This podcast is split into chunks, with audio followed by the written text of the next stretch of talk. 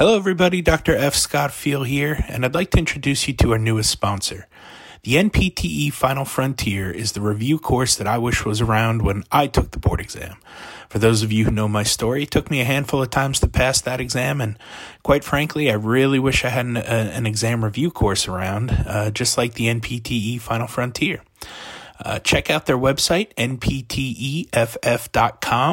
and use the code HET at checkout for 10% off to all of our listeners and fans. Hello, everybody, and welcome to another Teach Me Something Tuesday. I'm Dr. F. Scott Feil, and today's tip is really a two way street it's teaching and learning. Because learning is really an input and output kind of thing. It's important that you share your knowledge. And what I mean by that is if somebody teaches you something, you may have a, a, general grasp on it. You may know what that is all about, right? You may know what it means. But they say that you truly learn something and you know it well enough when you can then teach it to somebody else and explain it in a simple manner, right? So, if you want to benefit not only yourself when it comes to learning, but others, take the time to take in something that you've just learned and then reframe it and try to reteach it to somebody in order to help them learn the same thing.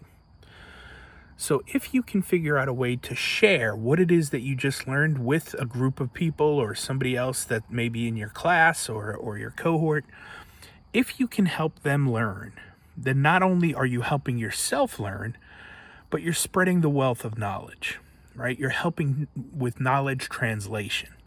And again, it, it may help you connect some of the dots. It may help you figure out a way in your mind to help explain things simpler or easier so that you better understand it. One of the things that I've always recognized is that storytelling, we talk about this time and time again, but storytelling is really one of the best ways to learn something, right? When somebody can tell a story and you can take that story and relate it to yourself or somebody else, um, you know, or, or experiences that you've had in life, that really helps make the point stick.